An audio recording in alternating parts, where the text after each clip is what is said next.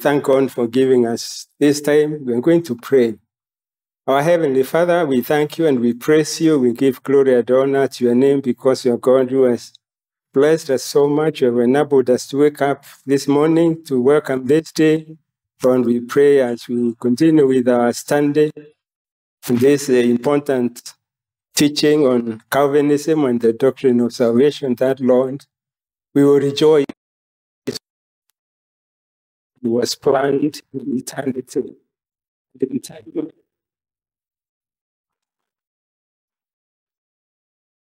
Our redemption. We thank you, Lord, for the benefits that are this topic. You be with us. You help us to understand the blessings that are ours in Christ Jesus, not because we deserve them, not because we are better than anybody else, but because of your love and conditional love. Be with us and bless our time together for us this in Jesus' name. We continue with our study on Calvinism and the doctrine of salvation, and we have this is the third study, and uh, we have already had an introduction on the two approaches to salvation, and that is Calvinism and Arminianism. And last Sunday, we looked at the differences between the two approaches. Today, we are going to look at the five points of Calvinism, and we are going to focus on the first point,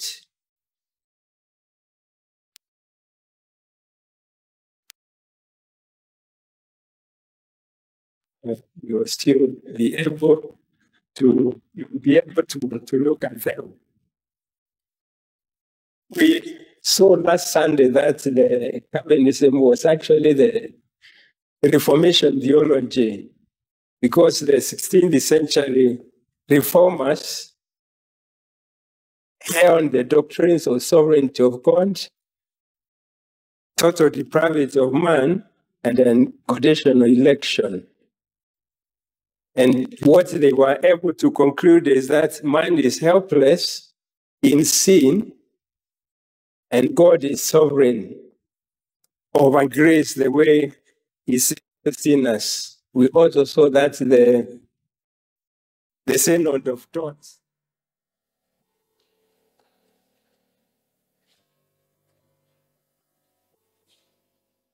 Oh, Jesus,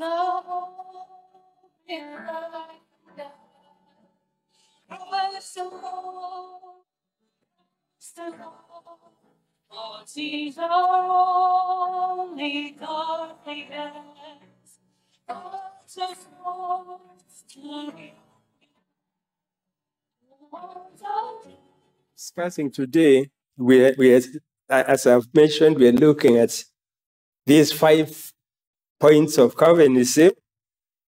That is total depravity, unconditional election, limited atonement, irresistible grace,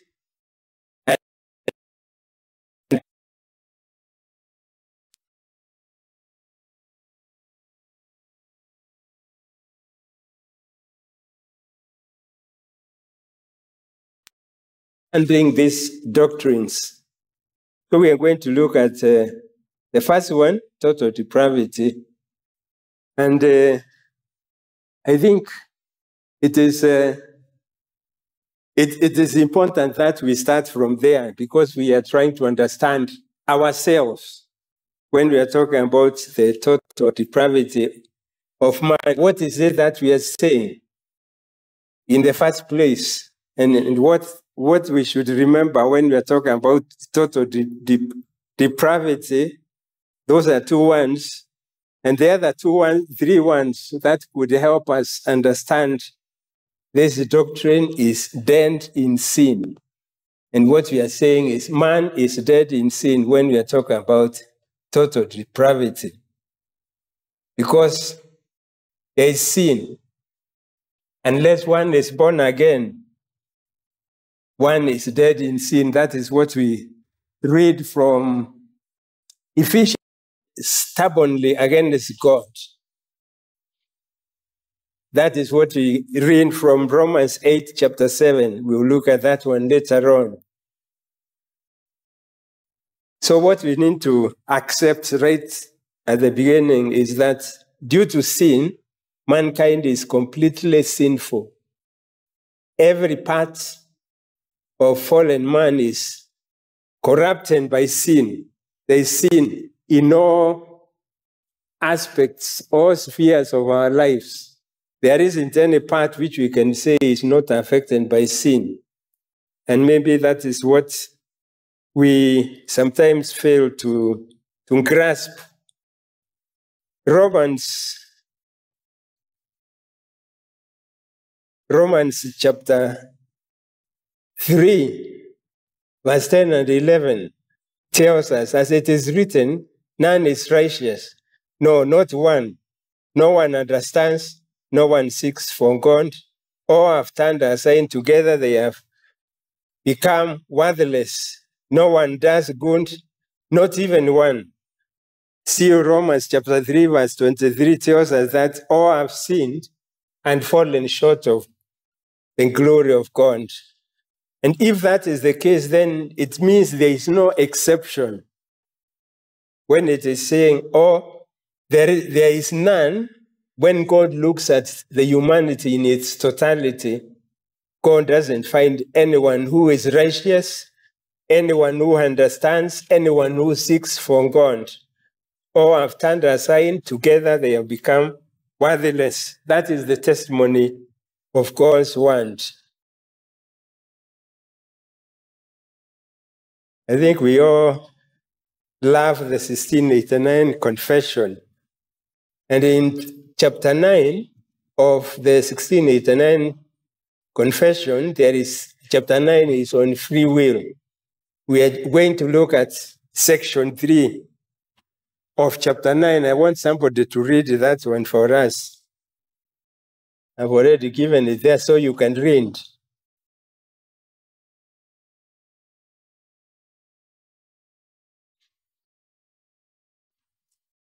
Yes.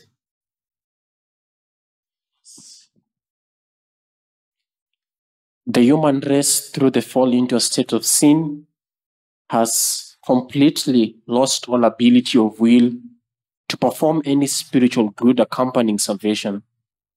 In our natural state, we are altogether opposed to spiritual good and dead in sin.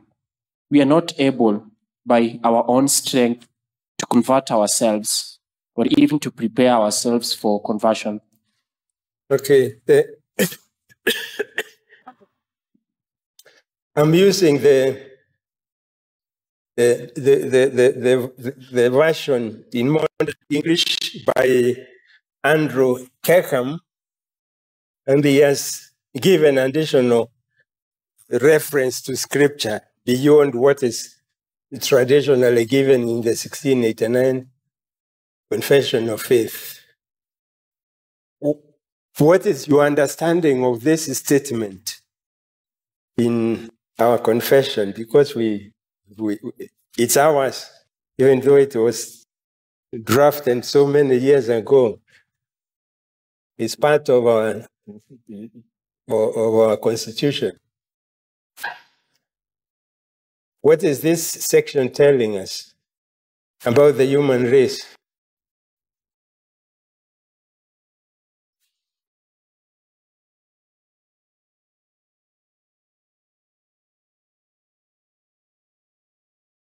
Yes. Uh, the human race in its natural uh, state is, is corrupted uh, beyond um, rescue by its own self.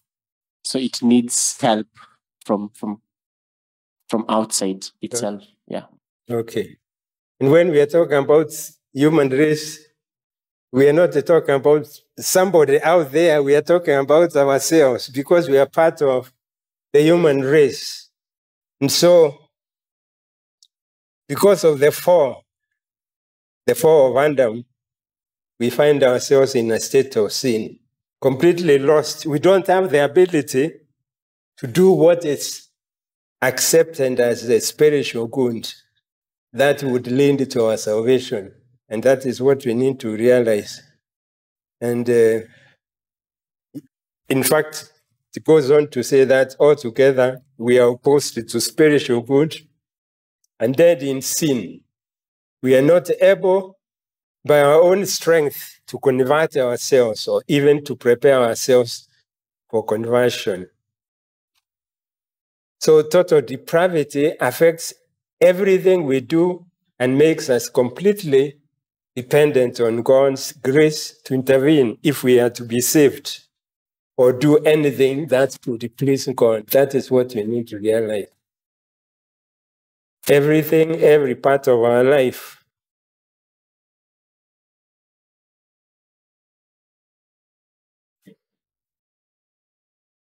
What does John chapter 3, verse 3 tell us? In John chapter 3, Jesus is talking to Nicodemus. And what does Jesus tell Nicodemus in verse 3? And also, I think it's verse 5, not verse 6.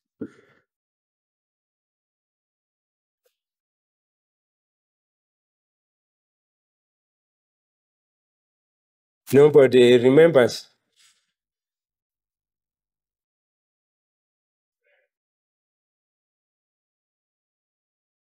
Huh?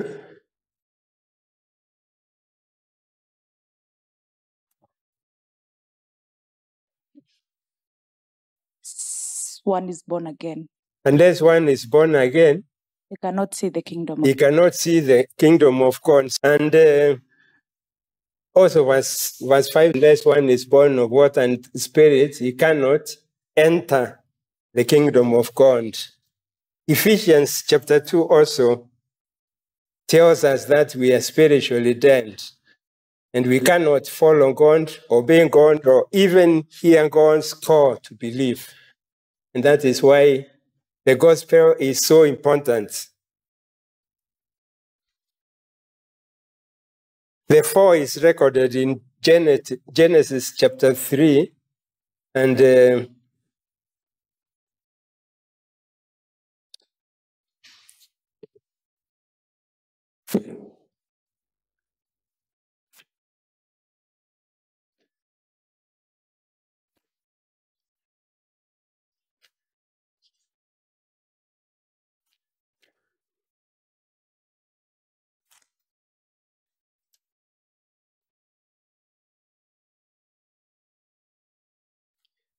but in Genesis chapter 6,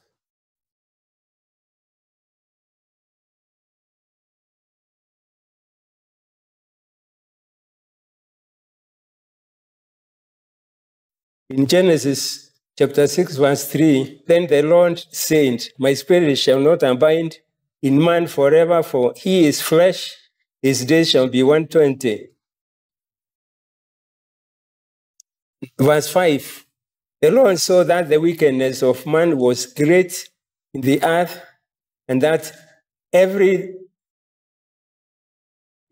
every intention of the thought of his heart was only evil continually. So that is God's testimony regarding the, the human race before the flood. But even after the flood, the flood did not wash away that corruption. Why did God enter into the covenant with Noah in chapter 8, verse um,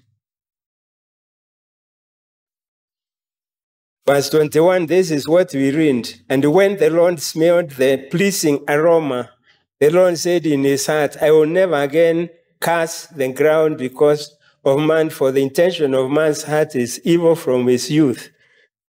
So, again, even though there was that judgment because of the fall, still man did not change. The intention of his heart remains evil. That is what Genesis is telling us. Sin penetrates to the very core of our being so that everything is tainted by sin. Because Isaiah says, all our righteous acts are like filthy rags before God. So total depravity means that there is no human faculty that is left untouched by sin.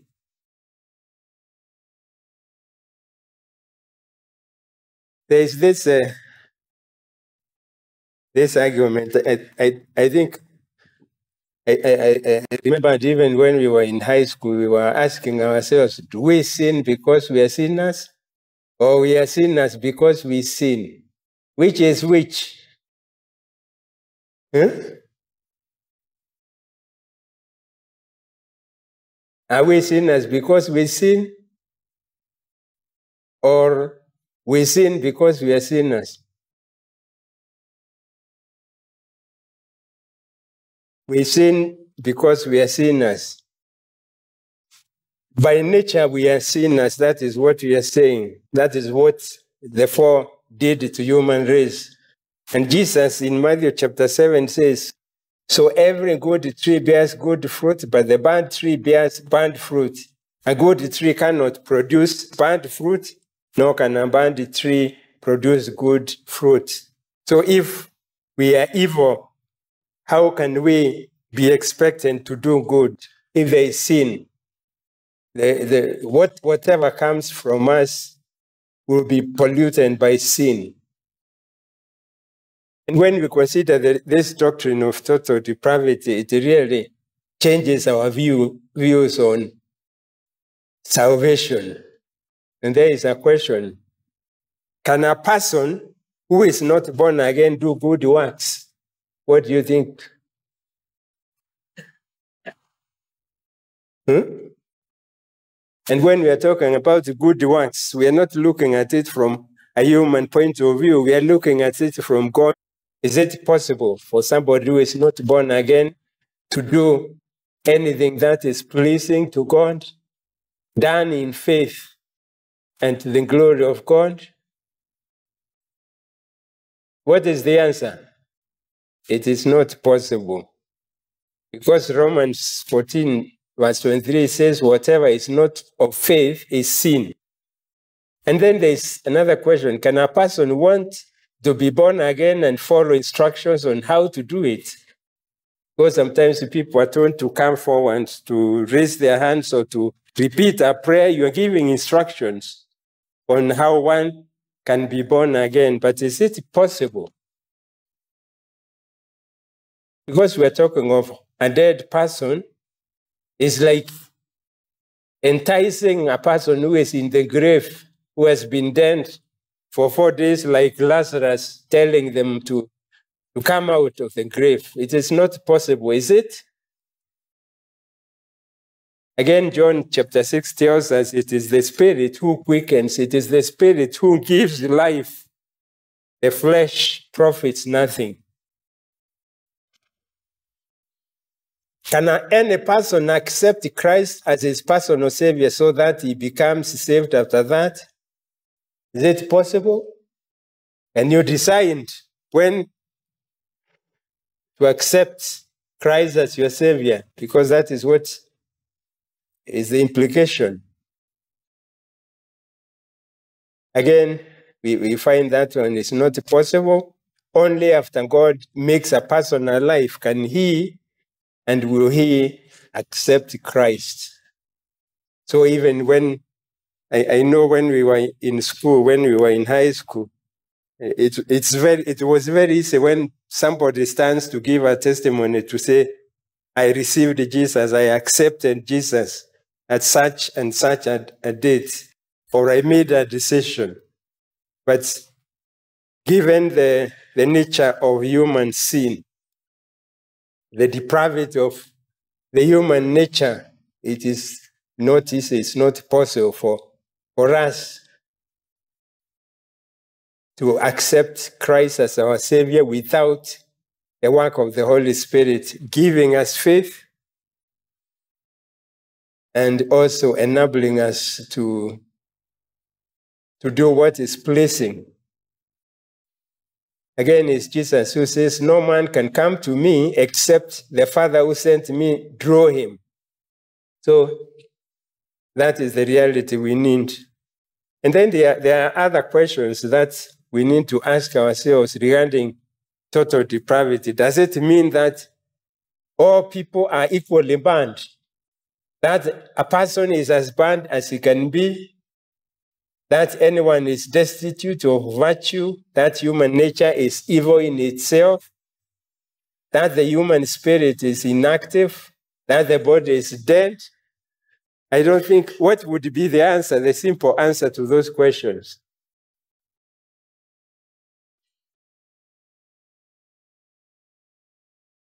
Does total depravity mean that all people are equally banned? No. That a person is as banned as he can be.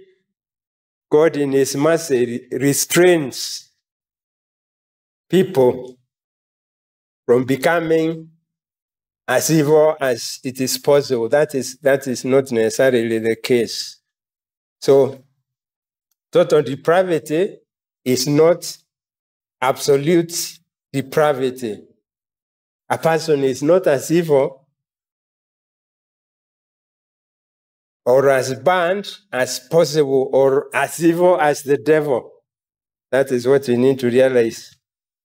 Also, total depravity is not a complete as absence of relative good. And when we are talking about relative good, we are talking about the good that we do to, to others, showing kindness to others, or even to the creation itself. Gone through common grace enables the unregenerate to do relative good by restraining the evil in them.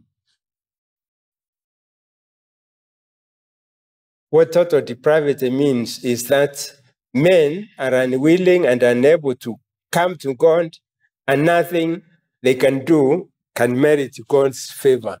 They are not willing to come to God, and there is nothing that they can do that would merit God's favor. That is what we need to realize.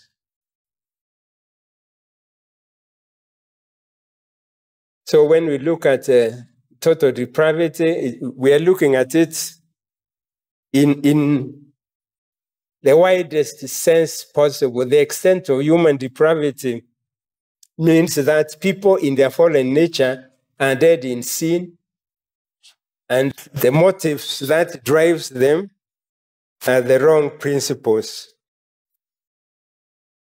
They are not able to do any works done in true faith, according to the law of God and to the glory of God. In their natural state, people are wholly unable to love God or do anything meriting salvation. And the reason is because of the rebellion that is in them. Let's look at uh, Psalm 14. Somebody can read it for us. it is already there. Whoever has the microphone can, can read it.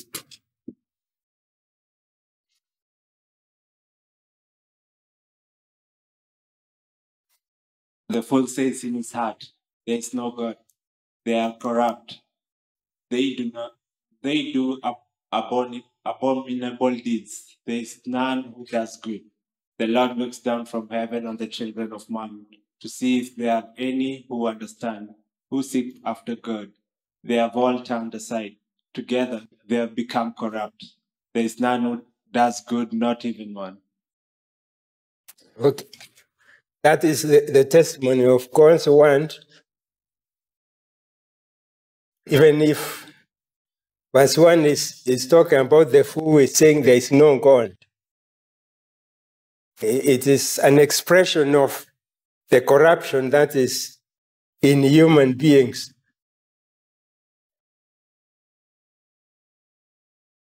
There is, there is no one. That is what this passage is telling us. Human corruption is extensive rather than in, intensive as we have seen, because we are not as weakened. God has, by His mercy, not allowed us to be as evil as we could be. Because when, when, when even when people people give testimony, sometimes there are people. Some can say they were steeped in this and that sin, but we are not as evil as we could possibly be. The implications of total depravity. Let's look at that one. In the first place, fallen humanity is never able to do any good that is pleasing to God.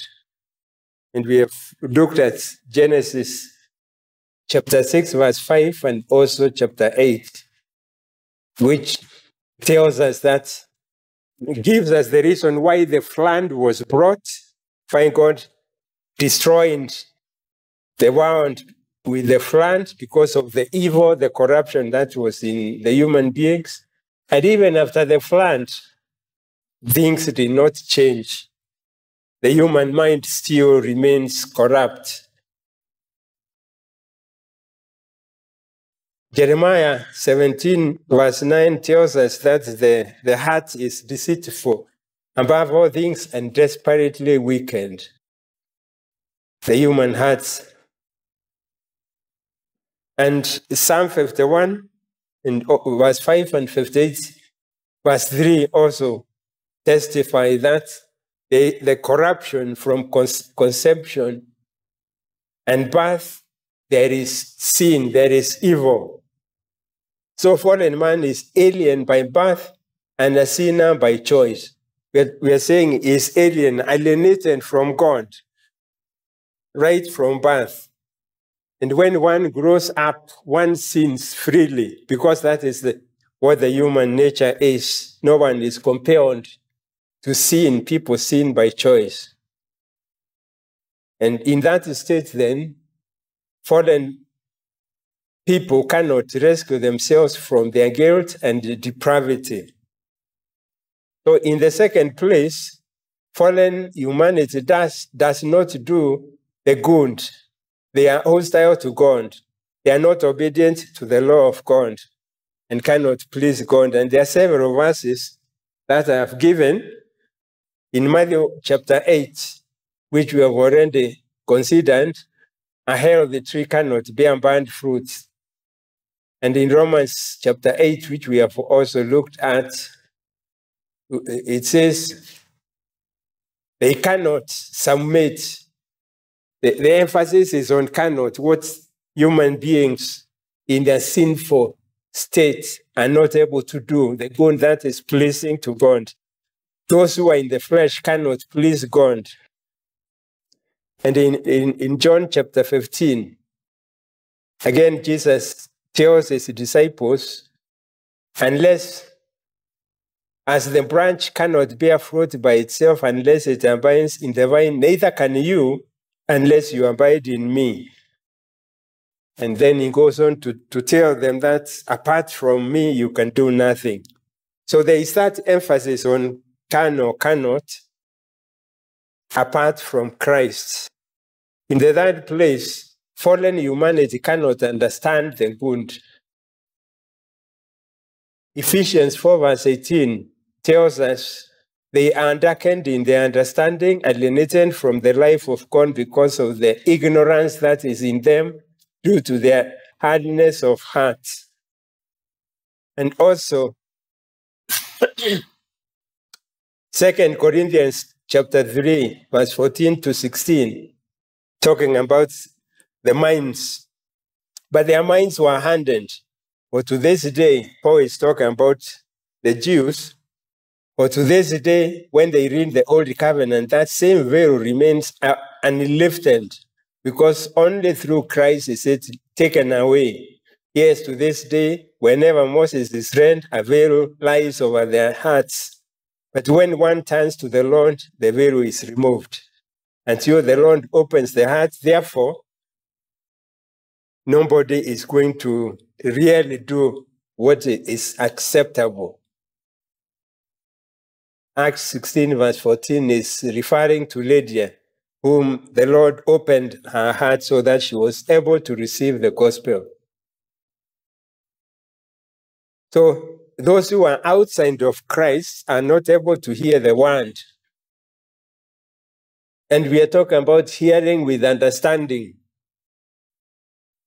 Jesus in chapter 8 of John, verse 43, why do you not understand what I say? It is because you cannot bear to hear my word.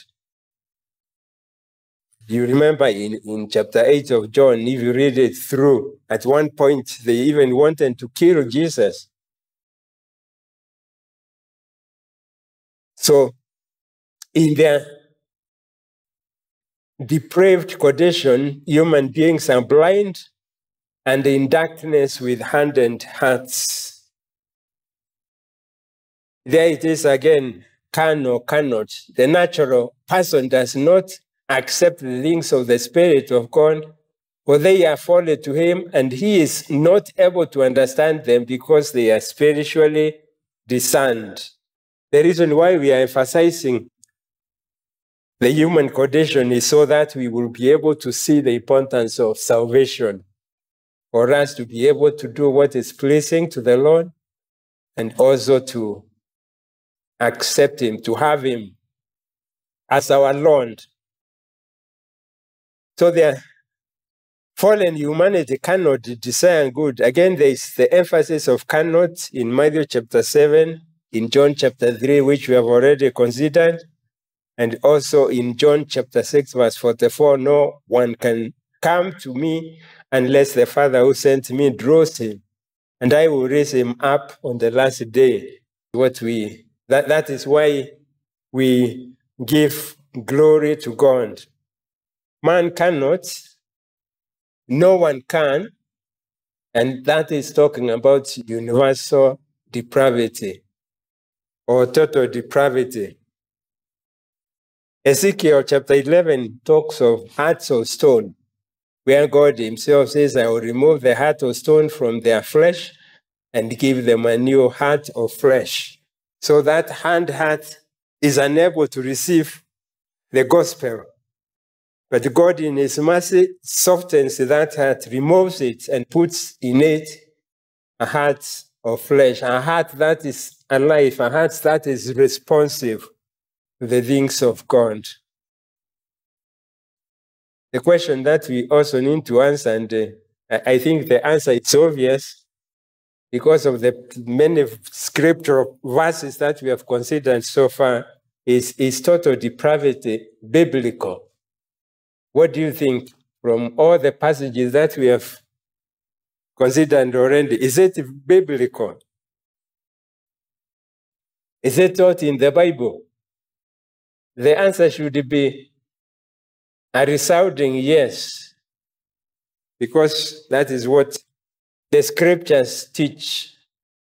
Outside of Christ, man is totally depraved. You can get it in the book of Romans, the first three chapters. There's a lot of emphasis on that. So is, is it also written in Ephesians chapter 2. It is God alone who can make us alive, and He does that sovereignly without our end and without our asking.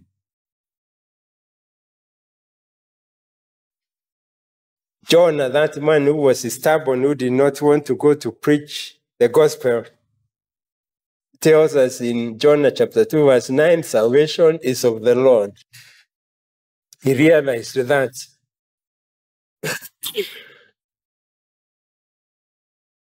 we are talking about saving faith that gives God all the glory because we realize that we cannot save ourselves.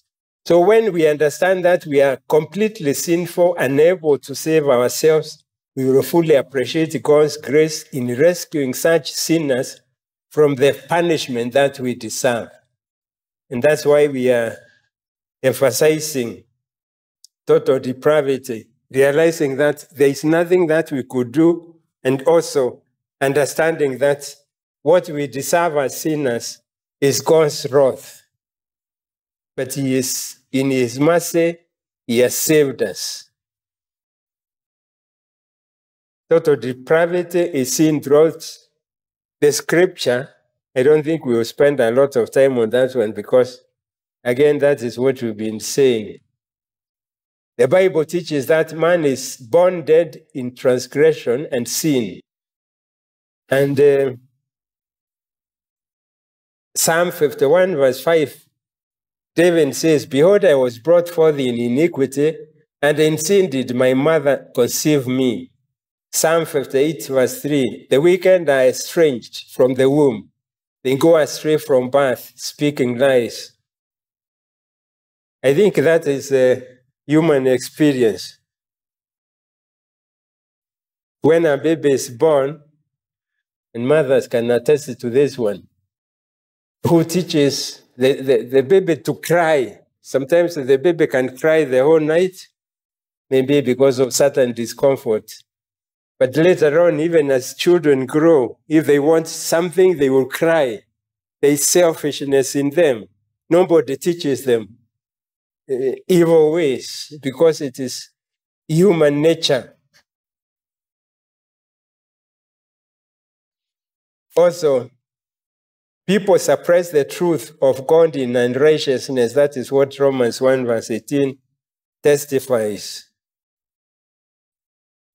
So there is, there is a lot that the Bible has got to say regarding total depravity. It is a, a result of Adam's sin.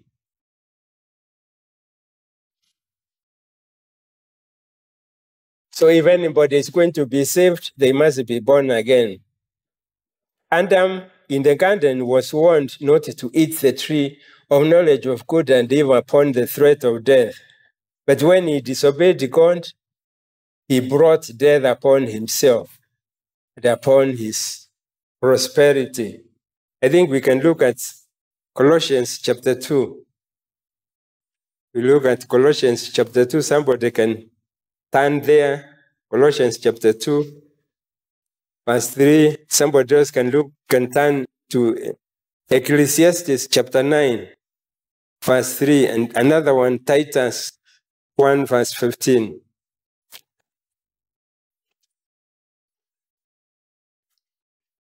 Who is ready on Colossians?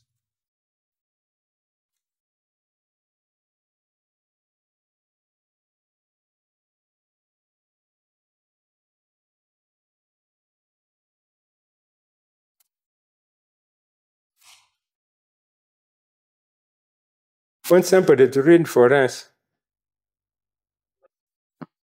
Yes.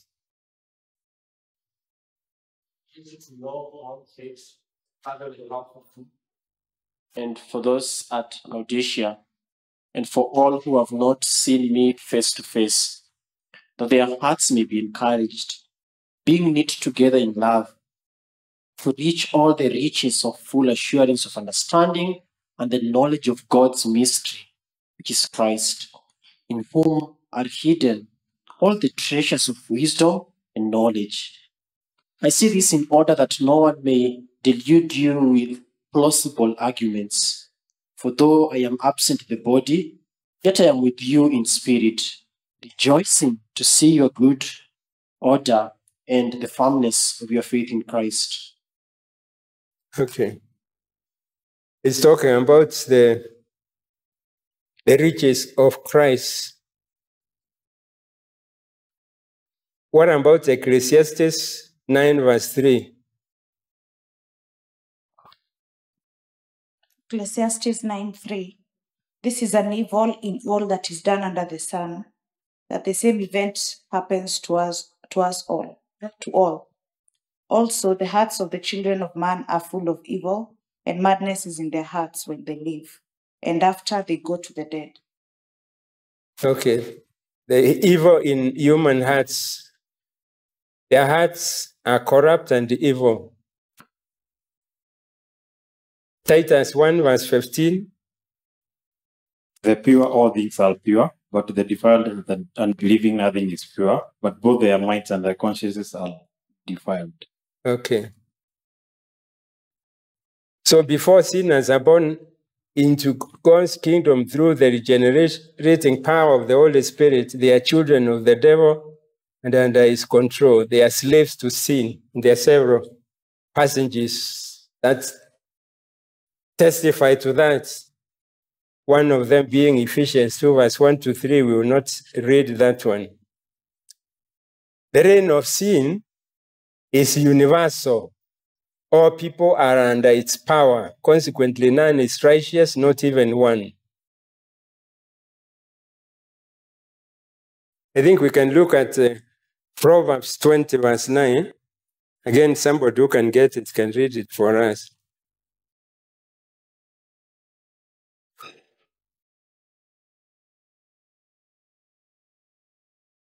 Proverbs 20, verse 9.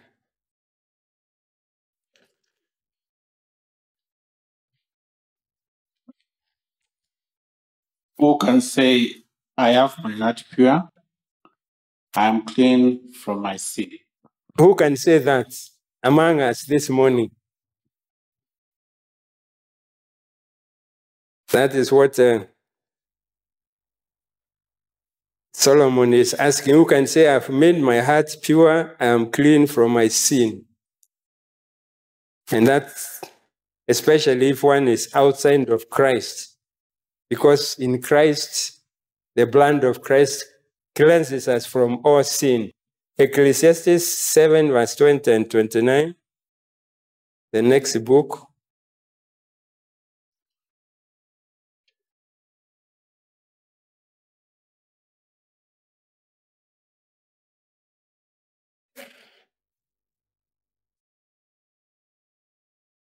Surely, yes.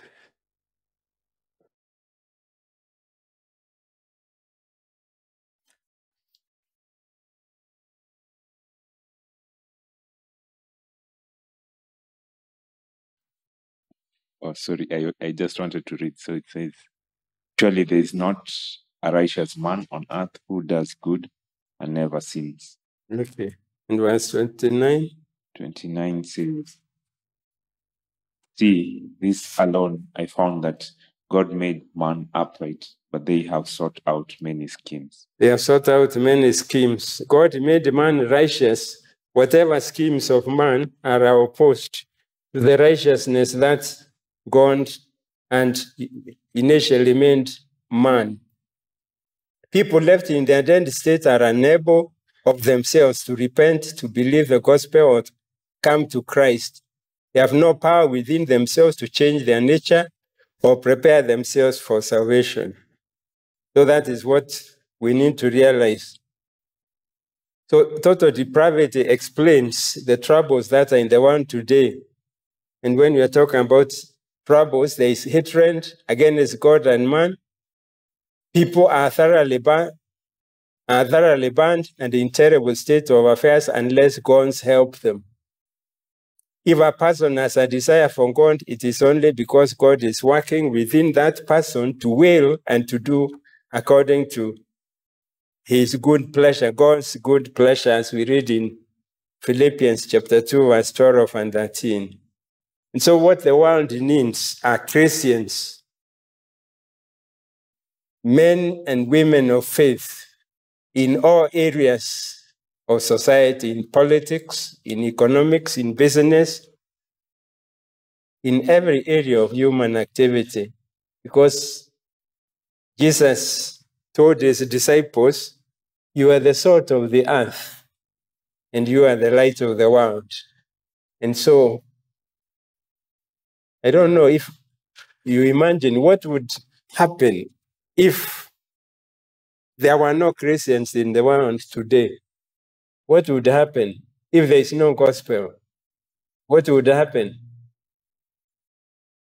if God and to leave human beings in their state? Obviously, the world would be worse than it is today. So we need people to go out, preach the gospel, and also live lives. Because the problem sometimes is the kind of life that the Christians are living. They're not the salt, they're not living at, at the salt, they're not living as the light. And uh, that is the challenge that the Lord Himself gave to us. The objection to total depravity is because of the view that human beings have of themselves. They want to be praised. They want to be told that they are they have self-worth, they are important, they have innate goodness. But when you look at the total depravity, it, on, it, it tells us that human beings are sinful and not deserving God's grace. If anything, what they deserve is the wrath of God. I would like us to look at Psalm 7.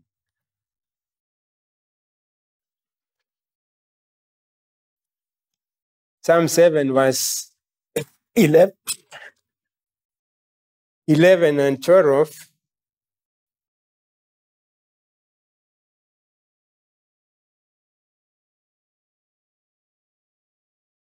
God is a righteous judge and a God who feels indignation every day.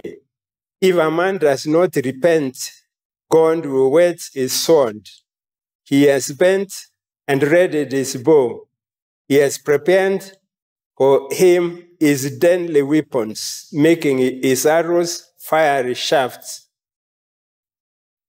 So, what that one is describing is a picture of God who is angry at sin and, and, and, and who is going to bring sinners to judgment. The certainty of God's judgment unless sinners repent. The other thing we need to realize is total depravity is against human experience. Total depravity is rejected because it seems to be against what we experience in our everyday life. Although, as we have seen, total depravity does not mean that people never do good from a human perspective. People are good. In their own eyes, they are good. They are doing what is uh, acceptable in society. But when you look at it from God's point of view, again, Isaiah 64 comes to mind all our righteous acts are like filthy rags. Total depravity demands a radical solution. Because if people are lost in sin, they cannot really find themselves. They love their sin, they love the world, they are not righteous before God. They are not inclined to obey God, and there is nothing in them that can stir them to choose God unless God chooses them. So the only way a person will ever come to Christ is through saving faith. And that comes after the new birth.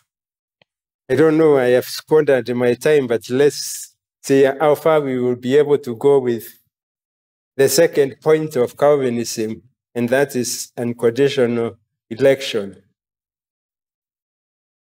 I think it flows from the first point, because if man is corrupt and deserving God's wrath, then if there is anybody who is going to be saved, it has got to be by God's choice.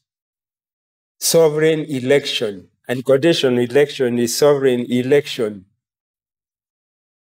God's rescuing because of human inability, people are not able to save themselves, to do anything to be saved. Their only hope of salvation is through God's election on the basis of his sovereign will and for reasons in himself without our contribution. So, what this second point teaches is that God chose to give some people eternal life without looking at, for anything good in them as a condition for loving and saving them. I think that one is a straightforward sentence which can help us to understand this doctrine unconditional election, God chose to give some people eternal life without looking for anything good in them as a condition for loving and saving them. That one is as opposite to conditional election, which implies that God chooses to be his people, those who first love and choose him. But John 15, verse 16, as we have already seen, says, You have not chosen me, I have chosen you. And that is the same truth that is taught in Romans chapter 9. So, election is an unconditional act of grace since God sovereignly chose before the foundation of the world those who would be saved by his grace and brought repentance and faith in Christ. The passage that we have been looking at right from the first session is Ephesians chapter 1 from verse 4. Verse 4. When we are talking about election, we are considering the elect from every tribe, tongue, and nation who were chosen by God for adoption, not because of anything they would do, but because of his sovereign will. The emphasis is on sovereign will. He chose us in Christ out of his own good purpose, not because of anything that we are we done. What we need to realize again is God could have chosen to save all men, everybody, because he has the power and authority to do so. And also, God could have chosen to save no one because he is not under any obligation to save anyone. Those are two truths. Because sometimes we feel as if salvation is our right, but it is by God's grace and mercy. God is not under any obligation to save anybody, but He chose to save some. And God is able to save. He could have chosen to save everybody because He has the power. When we talk about the blood of Jesus Christ, it has infinite merit to cleanse the sins of everybody. If that was God's purpose. But what we find is God instead chose to save some and leave others to the consequences of their sins. And there are several passages in Scripture to that effect. We will look at Deuteronomy chapter 7, verse 6 in a moment.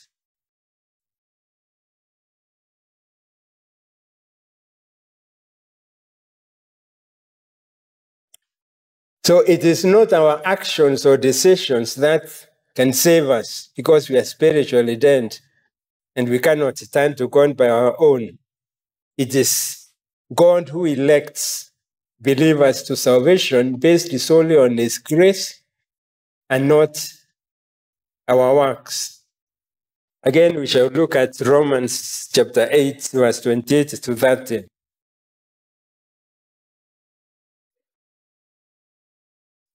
Acts chapter 13, verse 48 as many as were ordained to eternal life believed. That's what we read there. As many as were ordained to eternal life believed. And John chapter 6, verse 44 No one can come to me unless the Father who sent me draws him, and I will raise him up in the last day.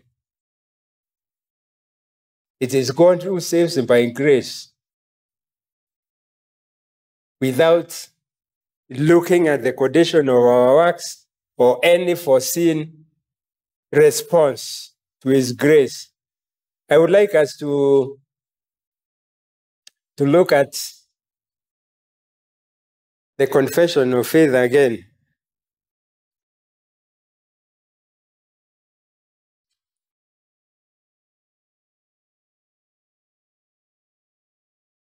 chapter 3 of the Confession of Faith is uh, on the decrees of God. And section 3 to 6 is the one that is uh, talking about unconditional election. By God's decree, And for the demonstration of his glory, certain human beings and angels are predestined or foreordained to eternal life through Jesus Christ to the praise of his glorious grace.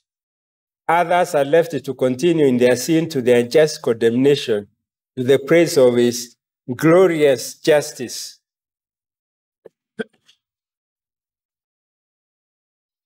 So that is the section three of the confession of faith. Section three of chapter three of the confession of faith is telling us there is predestination of ordination to eternal life through Jesus Christ, and that is to the praise of the glory of God.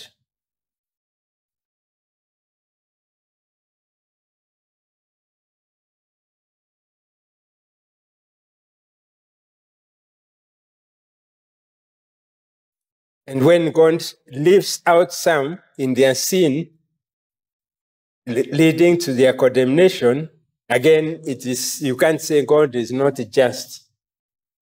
Because whoever will find themselves in hell is because that is where what their sin deserves. Whoever finds themselves in heaven, it will be by the grace of God. Because everyone deserves to go to hell. But by the grace of God, He intervenes and saves people. Those angels and human beings who are predestined and foreordained to eternal life are specifically and irreversibly designated, and their number is so certain and definite that it cannot be either increased or diminished. So that is the the, the sec, section 3 4 of, of the, the confession of faith, talking about the number. And obviously, it, it is because God is, is sovereign, God is all knowing. There is nothing that, that is new as far as God is concerned. He knows exactly who are is, He knows who will believe and who, who, who are to be saved. And, and that is why the confession is stressing the importance of the defin- how definite that number is. It can't be increased or diminished.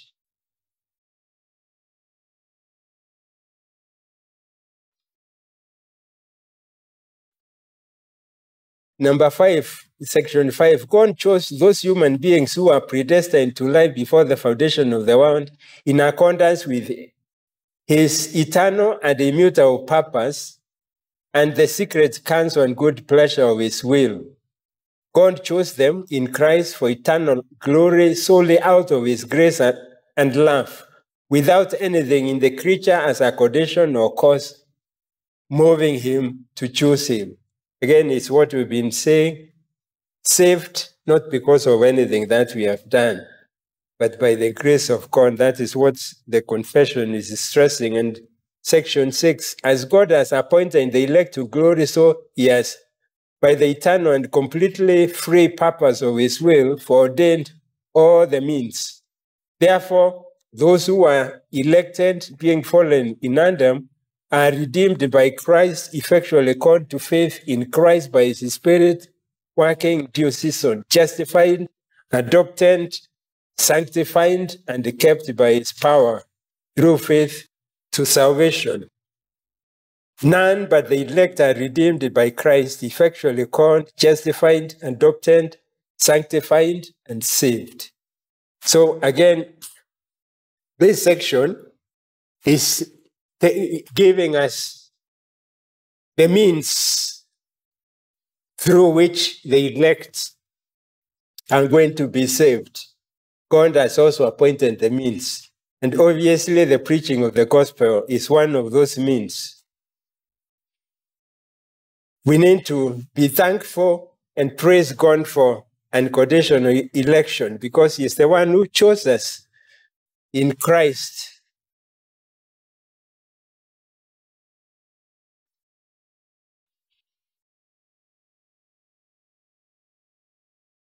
So there is foreordination, which refers to God's sovereign plan whereby he decides all that is to happen in the entire universe. And then predestination refers to man's eternal destiny in heaven or in hell. There is election for those who are going to heaven and reprobation for those who find themselves in hell. Election means to choose, to select or to opt. And divine election is God choosing some to go to heaven, where others are passed by and will go to hell. That one, compared to human election, and we, we had elections when last year, it looks like it was too long ago.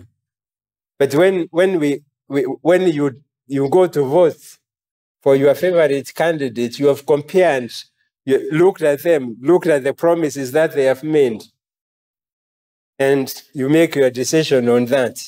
But when it comes to divine election, it is unconditional. It is not based on anything that is on, on man, that is in man. So the Christian, realizing that he is chosen by God, will give praise to God for his goodness and kindness to such a undeserving sinner. Because we all deserve to go to hell, but God shows his mercy. Election was based. No, th- th- this one should should read election was not based on anything good in man or done by man. No, it's a question. If election was based on anything good in man or done by man, who could who could be saved? I'm getting confused because there is another another sentence which which which I realized was uh, was missing one word. But here, this one is a question. If election was based on anything good in man or man or done by man, who could be saved? No one. We all agree because, and again, it's because of Adam's fall and his descendants, the effect of the fall, the fact that the natural man is sinful, the fact that God is not under any obligation to save anyone.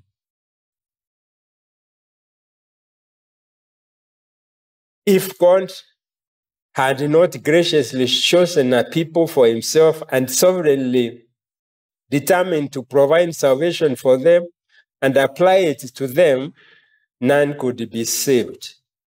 So we, this single sentence is talking about God's plan of salvation and uh, in time, redemption by Christ and the application of that redemption by the Holy Spirit.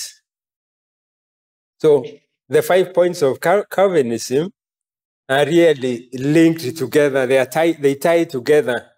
You cannot have one without the other. unconditional election flows from total depravity. I think that one is obvious. If people are steeped in sin, dead in sin, the only way they can rise is by God's intervention. Through regeneration, God gives man spiritual life and faith. It's God who is at work, as we have already seen the Father choosing, the Son securing, and the Spirit applying the redemption that was purchased by Christ. Again, the Bible has very many passages that talk about uh, election, many verses in both Old and New Testament. John chapter 3, Ephesians chapter 1, Romans chapter 9, which our pastor has been preaching. And uh, faith is due to God's sovereign election from before the foundation of the world. That is what also Titus chapter 3, verse 5 tells us. He saved us not because of works done by us in righteousness, but according to his own mercy. the name Jesus because he will save his people from their sin. Jesus came to give his life as a ransom for many. And in John chapter 6, verse 37 to 39, all that the Father, that 7 and 39, all that the Father gives me will come to me. So there are people given to the Son by the Father. And whoever comes to me, I will never cast out.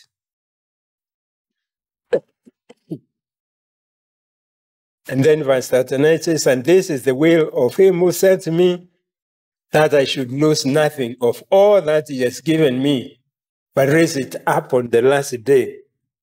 That one, verse 39 actually relates to the last point of Calvinism, that is the perseverance of the saints. Because Christ is going to preserve them, he's not going to lose any of all that the Father has given him. He's praying his high priest prayer. And in verse 2, he says, You have given him authority over all flesh to give eternal life to all whom you have given him. We have already looked at Acts 13, verse 48, but we can look at it again. And when the Gentiles heard this, they began rejoicing and glorifying the word of the Lord, and as many as were appointed to eternal life believed. But some would prefer to, that statement to be as many as believed were ordained to eternal life. But that is, that, that is not the case. Thessalonians, Paul is giving thanks because God chose, is giving thanks for the, for the Thessalonians, and he's telling them, God chose you as the first fruits to be saved through sanctification by the Spirit. God's choice. The same in Ephesians, God chose us in Him, that is in Christ. He predestined us for adoption as sons through Jesus Christ according to the purpose of his will. So there is God's purpose, predestination, and God's choice. Looking at the whole nation, the nation of Israel, this is what Amos says. On God through Amos says, You only have I known of all the families of the earth. Therefore, I will punish you for all your iniquities. I would like us to look at uh, Romans chapter 8, for those whom he foreknew, he also predestined to be conformed to the image of his Son, in order that he might be the firstborn among many brothers. And those whom he predestined, he also called. And those whom he called, he also justified. And those whom he justified, he also glorified. So the unconditional election is a link in this unbreakable chain of salvation which begins with the eternal electing love of God. We've been considering Romans chapter 6, where in verse 13 we read, Jacob I loved, but Esau I hated. There are people, obviously, who are not comfortable with the doctrine of unconditional election and the reason is because they, it, to, to them, it implies that God is unjust, and therefore the doctrine cannot be true. But that is, is not necessarily the case because in verse 18 of Romans 9, this is what we read. So then, he has mercy on whomever he wills, and he hardens whomever he wills. I don't think we have time to discuss Deuteronomy chapter 7, verse, from verse 6 to 9, but again, there is the emphasis there on God choosing his people. This, in particular, is reference to the people of Israel. The Lord your God has chosen you as his treasure For what reason? Verse 7 says, it, it was not because you were more in number than any other people that the Lord set his love on you and chose you, for you were the fewest of all peoples. But it is because the Lord loves you and is keeping the oath that he swore to your fathers. I think it's important. God is telling his people that he chose them not because of anything. Maybe we can, because our time is gone, we can skip this section, the biblical evidence, because again, we are giving the scriptures that support this document, uh, th- th- this, this doctrine. In number two, there is, a, uh, I noticed this, no, there is the, the one that I, I, I sent and sent earlier on to the, to the group. In- Under number two, choice was based choice was not based on an unforeseen merit in the elect or any spiritual good. But I think I corrected it there. Let's very quickly look at them. Yeah, misconceptions. And I think just the question is predestination a harsh doctrine that forces people to do what they do not want? And then there is somebody, somebody is God's choice capricious, arbitrary, random, or made without reason? Does unconditional election stifle evangelism?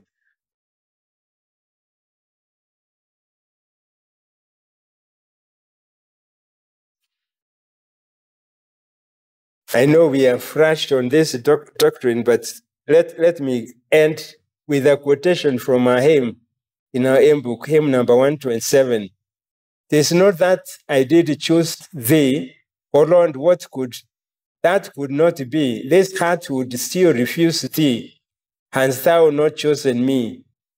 Thou from the sin that stained me hast cleansed and set me free of old. Thou hast ordained me that I should live with thee. For sovereign mercy called me and taught my opening mind. The world and else enthralled me. The heavenly glory is blind. My heart owns none before thee. For thy rich grace I thirst. This knowing, if I love thee, thou must have loved me first. We're going to stop there. Our Heavenly Father, we thank you and we praise you because we realize that we are sinners by nature, but in mercy, you have sent your Son, Jesus Christ, to die for sinners.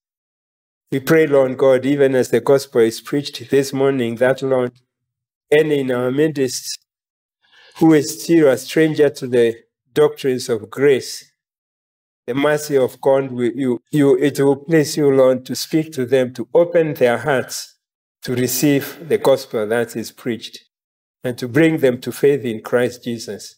Be with us and bless us. For we ask this in Jesus' name.